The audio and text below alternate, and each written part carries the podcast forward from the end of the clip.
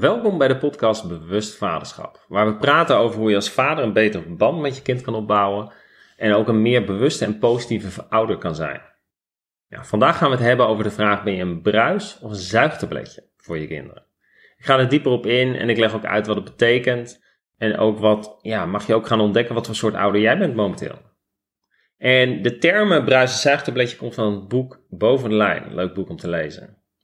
Nou, je vraagt misschien af, wat bedoelen we er dus mee, hè? bruis- of zuigtabletje? En simpel gezegd zijn bruis- en zuigtabletjes twee soorten ouders.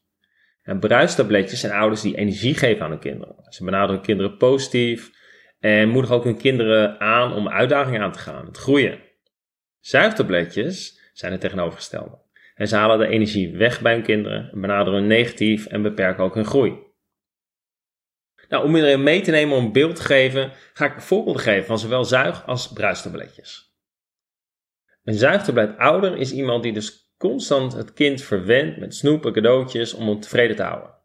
Maar vergeet om een goede grenzen te stellen en consequenties te geven wanneer het nodig is. En zo sprak een moeder met puberdochters en uh, ja, die kinderen eten elke dag friet.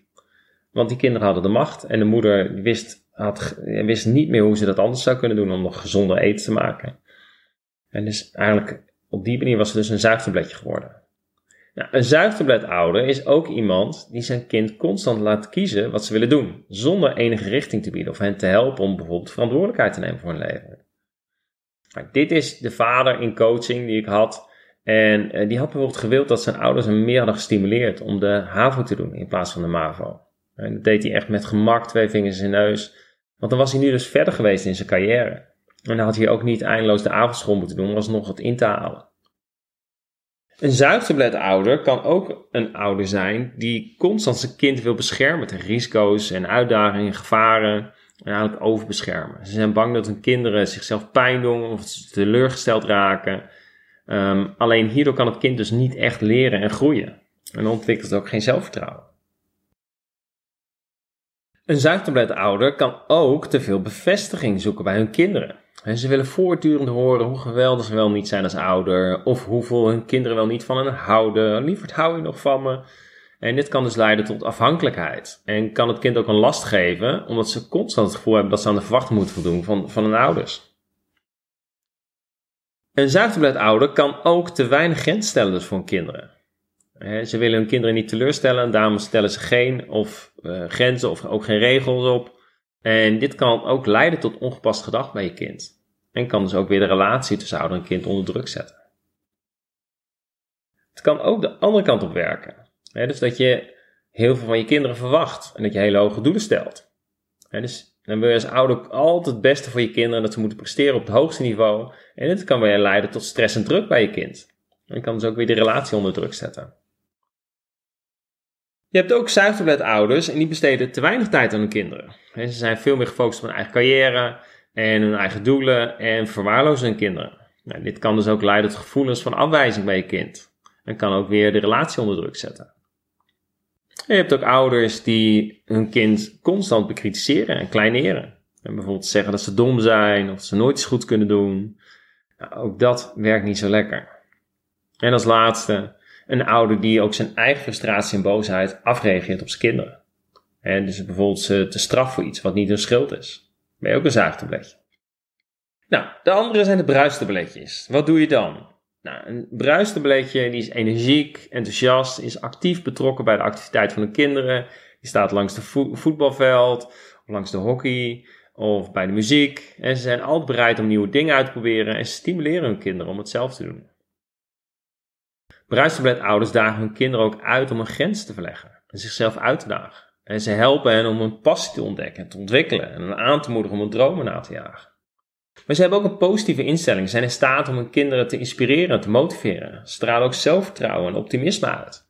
En creëren ze een omgeving ook waarin kinderen lekker kunnen groeien.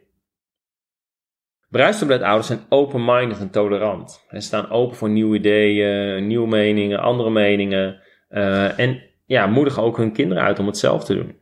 En ze accepteren dus ook verschillen als die er zijn, als hun kinderen het anders zien. En het niet overeenkomt met hoe zij het zien.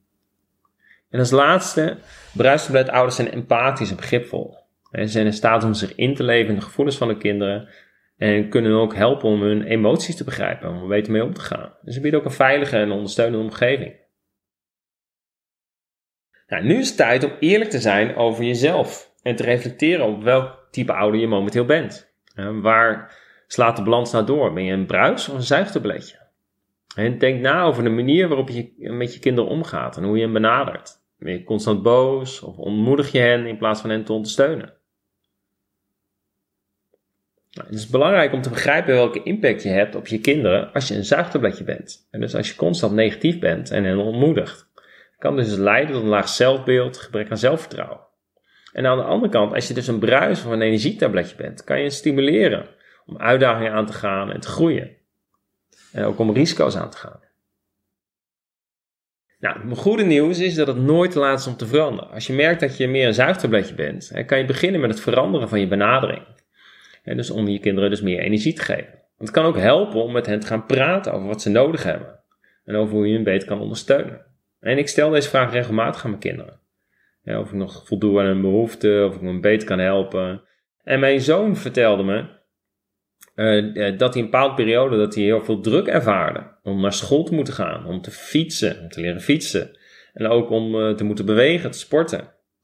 En dat hij eigenlijk juist meer rust wilde. En dat hij ook meer zelf wilde beslissen. Nou, dat was super waardevol, want daar kon ik wat mee. Kon ik gewoon beter helpen. Nou, ik ben aan het einde gekomen van deze podcast. Ik wil je bedanken voor het luisteren naar de podcast Bewust Vaderschap. Ik hoop dat je geïnspireerd bent en om een positiever en bewuste ouder te zijn. En vanaf nu ben je eh, klaar met luisteren, kan je meteen lekker gaan toepassen. Kan je ook gaan reflecteren van, hey, op een dag van, hey, was ik nou een bruis of een zuigtabletje vandaag? Hele leuke ingang om eh, op jezelf te gaan reflecteren. Nou, ik kijk er nou om het de volgende keer weer terug te zien en ik wens je een hele fijne dag.